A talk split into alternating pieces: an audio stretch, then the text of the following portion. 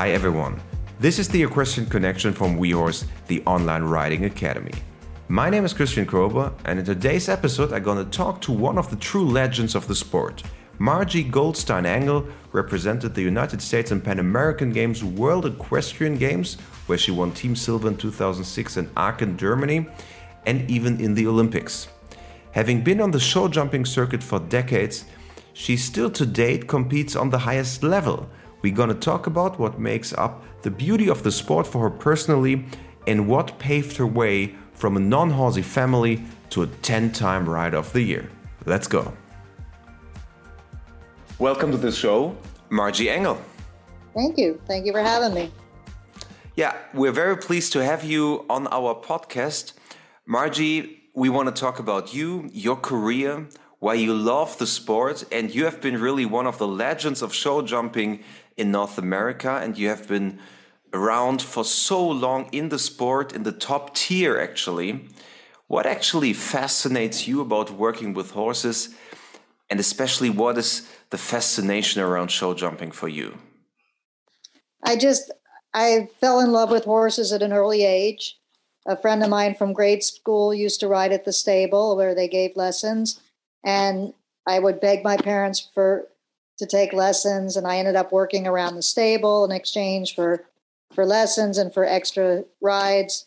And um, eventually, I, it just I just had a real passion for it. I just was like obsessed with the horses. I always liked sports and I liked animals, and it it seemed like a great combination of the two. It was totally foreign for my family because uh, my whole family was involved with uh, different things. My father was a CPA, my mother was a school principal, my one brother a doctor, the other one an actuary. So it's very foreign to them, but um, it's just something I I fell in love with, and I think probably because it was difficult for me to get to be able to ride, I just I wanted it that much more. So how, how did you actually actually start? You you just said your family was foreign actually to to horses. Did you just yeah say okay I, I gonna go to the next barn and ask if they have a job for me? How, how did you start? Because not coming from an equestrian family, sometimes these day these days can be an obstacle. Oh, it was a, it was a huge obstacle. I I went there. I, I didn't even really know about the stable until my best friend in grade school, Andrea, was. I went out with her. She she rode out there and took lessons. They had a lesson stable and they had a dog and a cat kennel and they had a boarding stable and show horses and they did a lot of they raised horses and ponies. Um, so when I first started and and wanted to get more lessons because it is an expensive sport, I they they originally let me work around. I was too small and too young to take care of the horses, so I worked in the dog and the cat kennels for extra rides. And and uh, my parents were laughing at when I kind of graduated to finally be able to muck the horses stuff and groom the horses when I was, uh, you know, when I was working around them enough that they felt comfortable. And it was much nicer cleaning the horse stalls than the dog kennels. The dogs yeah, are. I can imagine. oh, they're, they're very messy and it, and they eat meat, so it's not as nice. The cat kennels were very easy because they go in a little sandbox and and that was easy. But I think the Kramers saw how hungry I was to ride and how much I wanted to do it. And as I got better, um, I was always a little bit of a daredevil, and I didn't mind falling and that kind of thing. So when I was about 11 or 12, they hired me to break their ponies and horses. So I started. Really? W- with 12? Yes. Because I, I mean, they needed someone that was light and small to, to break the ponies and the horses. And I was always small, even. so that they were that part they liked, and they liked the fact that I was, you know, not afraid to fall off, and and uh, that I would spend hours. You know, you if you work enough with the young horses on the ground, most of the ones that they raised, they never did anything wrong when we were breaking them. It was most of the ones that were sent there that hadn't been handled much. Those were the ones that were a little more difficult, but they they were great. They were like second parents to me, and I used to spend the night and I was very good friends with their daughters.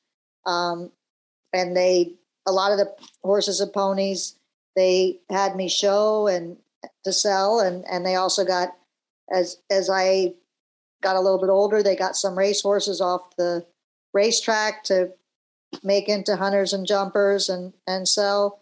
So I, I worked for them. I was lucky enough to work for them for most of my junior career, and then uh, I did a lot of catch riding with other other people that owned horses and ponies at the stable.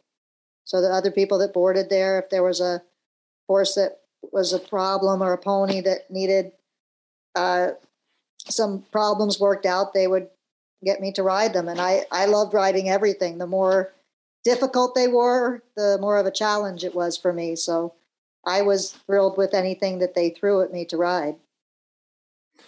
Does this experience from from those days help you even today to to adapt to different horses?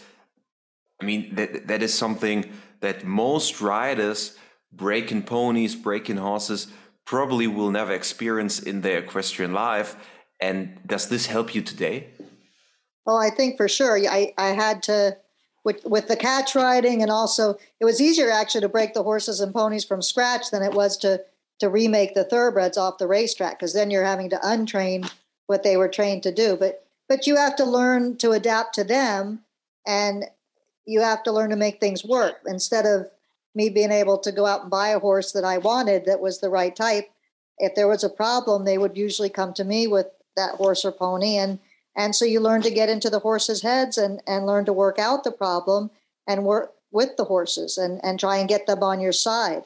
And a lot of the horses that I got to ride at different horse shows when I was was younger, they were catch rides, so I would just get on them at the horse shows. I wasn't they didn't live at the stable where I was at, and I didn't get to ride them all the time. So I had to learn to to ride a lot by feel and and sense what the horse's likes and dislikes were.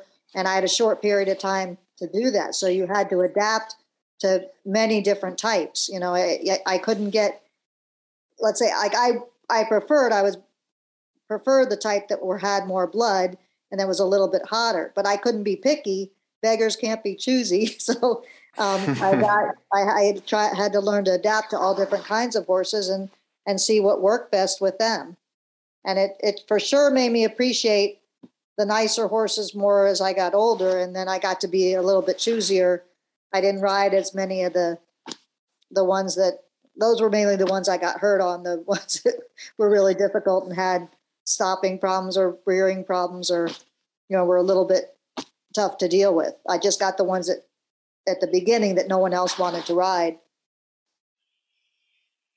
And and how did it go on then? How, how did you then get into show jumping? Because if if you said you have thoroughbreds, um, you were breaking ponies and horses, you you could have also, you know, took some different turns and not when go into into show jumping. How did you end up in in show jumping then? Well, for sure, because of my size and, and because I would ride whatever. I even the the racetrack actually tried to get me. A lot of the trainers there wanted me to get into that, and I did gallop some race horses, not at the racetrack or in the races, but to help get them fit. And I did some galloping with with horses when I started, and some of those trainers were trying to push me into that. But I was never really interested in that that much. It was just kind of running in a big circle, and I it was not something I, I, I really was that passionate about. I really was passionate about the jumpers. And I always loved when I'd go to the horse shows and I was a working student for a lot of different people. Karen Harnden, I was a working student for her and some others. And I would love going to the horse shows just to watch. And I would stand by the jumper ring and watch like Rodney Jenkins and Katie Prudent, Michael Matz and Joe Fargis, you know, all the top riders. And I, I always knew that's what I really wanted to do. And I, at that point, I was mainly riding a lot of hunters and equitation and ponies. Um, and then eventually through just people wanting horses ridden, I did, I was able to get some jumpers to ride normally more for resale or to work out different problems. But then as people saw those horses starting to progress and do well, I started to get asked to ride some better ones instead of just the problem ones. So I was thrilled when I started to get, I think my first top jumper was Daydream. He was only five years old when he was sent to me. And uh, may, always everything was for sale that I rode. And he was the first one that my father actually helped me put a syndicate together, and I was able to keep him and go on and do the Grand Prix because most of the other jumpers that I rode that were nicer horses, they got sold. So it was it was a lot of hurdles, and I had to do everything from taking a bus to the barn because my parents had regular jobs and couldn't drive me back and forth, and I was afraid I wasn't going to be able to keep my job at the stable, and unless I found a way out. So I found a a way to get a bus to, and I used to walk to and from the bus station to get to the farm. And um, I, I just think if you want something badly enough, you can accomplish almost anything, whether it's the horses or anything you have a passion for. And did it also change your family's perspective on on horse riding, or are, are they still to date not really into into no, the no, sport? For, for sure, they thought it was at first just like a. They thought it was more of a luxury and just a, a hobby, and rather than a profession. It, right, they never thought it was something I was going to make into a profession. And I did finish. I went to college, and um, because whatever I was going to do as far as any kind of business, I needed to have some kind of business background, and I enjoyed school. I I really liked school, and and um, I it was good to have a background in running. It's it's helped me a lot with running my business here in the states because it's not just all about the riding; it's about managing the stable and doing the entries and organized shipping and hotels, and there's a lot else that goes into it rather than just the riding part. So I was glad that I, I did get a business education degree from college, and and at the same time I was going to college, I was still working full time at the stable. But um, at the beginning, when I first started riding, they didn't want me to ride at all because they were worried because of my size I was going to get hurt, and they said I could ride up until the first time I got badly hurt. Then they didn't want me to ride anymore. But luckily, that that changed over the years, and because they didn't want me to even start jumping. But the some of the trainers at the barn helped to talk them into letting me jump. And then they just got educated over the years just by coming and watching a little bit. And uh, later in life, I mean, when I, I think when I won my first car, they realized that there was more to this than it wasn't just a like a hobby. That there were other things you could could that, do with it, and there's and, more to it, basically. Right, and and actually, as much as they didn't know about it, my when people did want to start writing books and things, and I I was traveling so much, and I when I did come home, I was staying at home. So my mother actually wrote some books for children's books for school, and another writer named Steve Price got him her to help him write a book, and she learned all about she she studied about the horses and interviewed a lot of the top professionals to learn more about them. So um, they they did end up educating themselves about the horses, and even though she still got very nervous when she watched me ride, she used to have to I think she, my my father's arm was pretty bruised. By the time she would just kind of hold it and just pray that I wouldn't fall and get hurt. She was just happy as long as I didn't get hurt in the early years. But but later when I got nicer horses to ride, then then they enjoyed watching and and uh, my family, even my brothers, like to come and watch now, and and my nephews, and it's so they've learned. Even though they don't do the riding, they enjoy coming and watching, and they've learned more about the sport and find it very interesting.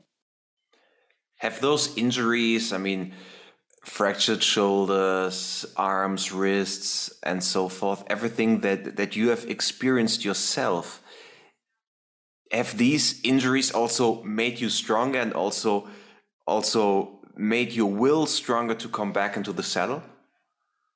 I think so. I mean, I probably don't have enough enough common sense to worry about it. You, I never, you know, when you're younger, you never think that it's going to happen again. And I was a bit of a daredevil, and even when I was younger and played football with my brother's friends, because my brothers were older than I was, I whenever I do, I kind of went all in. So I, I would get hurt if I was playing football with the older boys because I was a young girl and and I just I'd go in head first kind of. So so um, it's not something I was ever.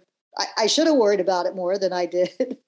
but uh, eventually, as I got older, you you most of the injuries, if with a little bit of precaution, could, probably could have been prevented. But um, I was taking risks I probably shouldn't have, riding horses that I shouldn't have. That later later on, I didn't say yes to every every horse that that was around, and and you learn to kind of be a little bit pick and choose as you get older because it takes longer a to little get, more cautious. Well, it just it takes longer to to recover from the injuries. Yeah. yeah. It, it's just the whole process with the physical therapy and all that. It was it was just it's that's a hard process coming back. You are a 10 time rider of the year of the American Grand Prix Association. Um, you have represented the States in World Cups, numerous nation cups. You even, and I looked this up, recorded a world record high jump in 1987, right? I believe so. It's dating me, but I believe that was what. So you you have seen it all. How have has the how has the sport changed since you became part of the circuit and part of the show jumping world? Well, it's grown like by eh, multiples of 10 at least. There are so many more countries that are involved with this industry now. The prize money has skyrocketed. I mean, we used to think 25, you know, thousand to 50,000 was a big Grand Prix. Now, now it's a million dollars. You know, I mean, yeah. it's it's just the the prize money that's involved, the the cost of the horses. You know, it was you could they were easier actually to find because you're producing the same amount of horses, but there were less people involved with the industry. And now there's probably the same amount of horses being produced, but so many more people, they're getting more and more difficult to find the horses. Margie, we have been also talking um, before the podcast about um, auctions where horses are now being sold for seven figure um, seven figure price tags. Um, and this is also a major impact that the normal guy cannot really afford coming into the sport that easily as it used to be. Oh, absolutely. I mean, when I started, I had investors buy horses at four, five, six years old, and they could get them at relatively normal prices, and it was they were willing to take the risk, and you would produce them, and then they'd resell them and and ran it as a business, and they could enjoy the sport and make they they could make a little money on their investment. Now the initial investment is so much if they don't make it you're you're kind of in trouble and it's harder to get it's definitely more difficult to get people to invest in horses now because the prices are just so high. Do you think you would be able yourself, like fast forward into 2022, if you were young again, would you be able to start what you have you have done back in the days, like really working yeah. your way up, um, kind of like this from dishwasher to millionaire story? I mean, it's it's difficult to say. I mean, I'm not good at predictions, but I for sure think it would be more difficult now than it was back then. Because back then, you could get a horse off the racetrack for probably ten thousand or around that, and and I had investors getting horses for between ten and twenty five thousand. And if you got lucky, they were made up into some of them went on and did the Grand Prix and could show at the upper levels, and the other ones you could sell as junior amateur horses uh, jumpers or hunters, and and there was way less risk for an investor.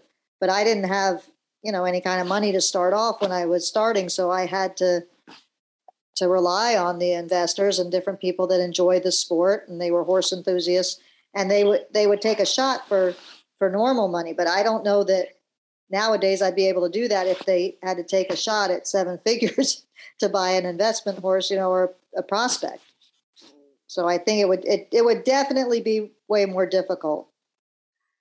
And it, and it changes the entire equation and pressure is up from day one. If you have a have a horse with a seven digit price tag, uh, the pressure that you feel from day one is completely different to if you have a horse for a modest price, where you are also able to develop not even the horse, but also you as a rider, basically together the pair develops, this also changes.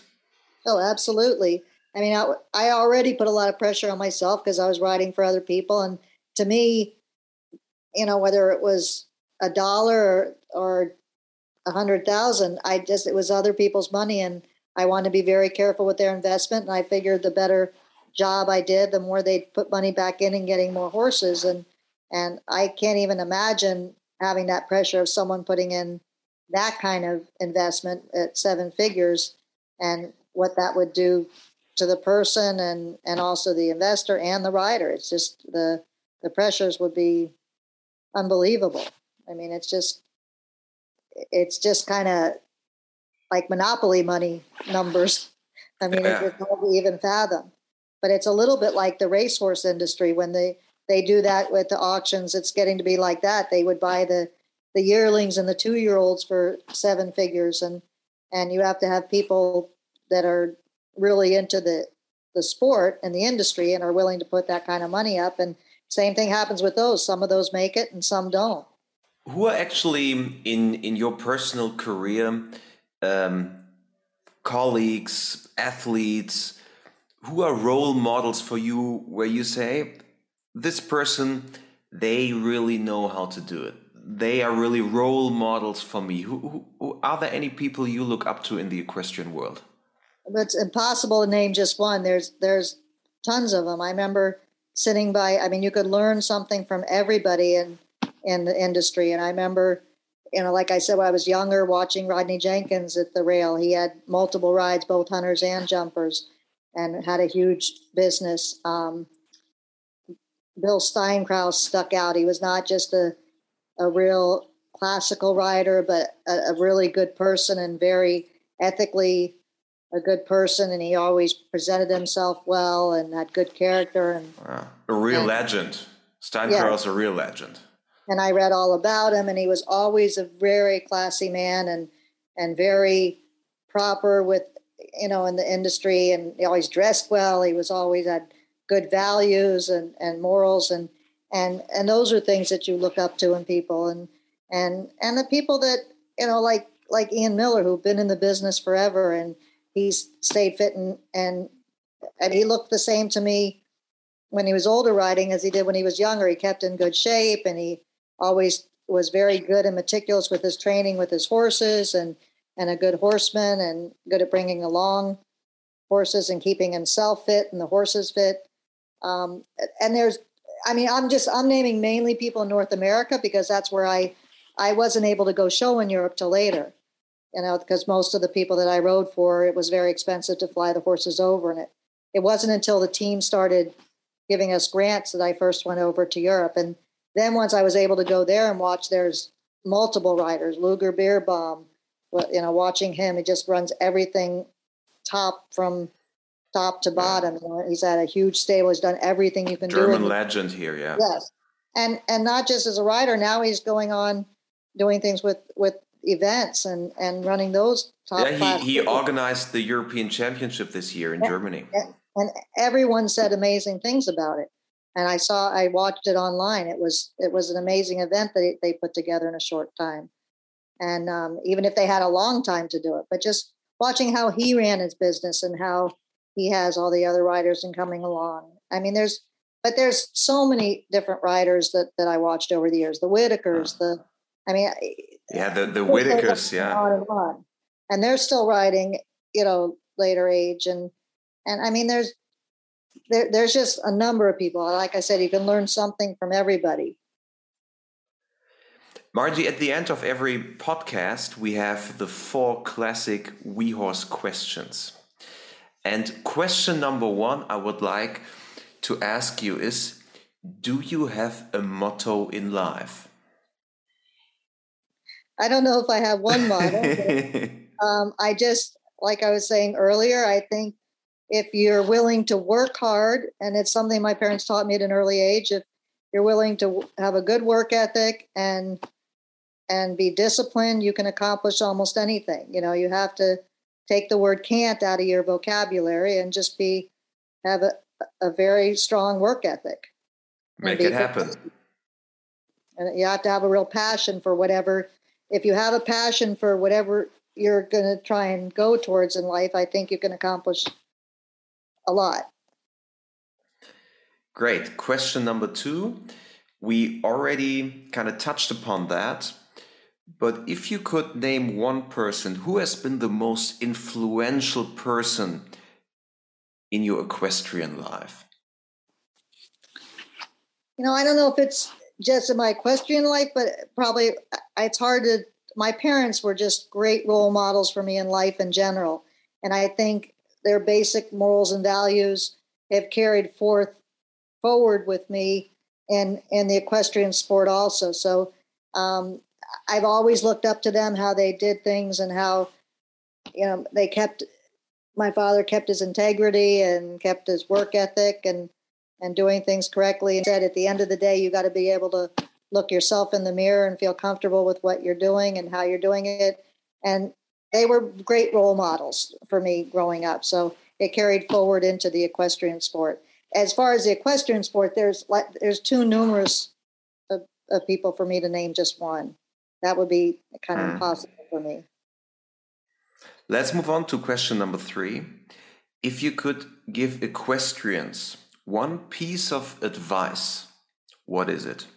Learn to to learn from your mistakes. I mean, this this sport has a lot of ups and downs, and you've got to be able to try and move forward from them. And I, I that was something I kind of fought with myself. I, I tend to beat myself up at night and go over the negative things over and over all through the night when you had a bad day. But you got to try and look at the positives and look at what you did wrong and go forward and, and just try and improve. And at last, please complete this sentence. For me, horses are my life. Wonderful.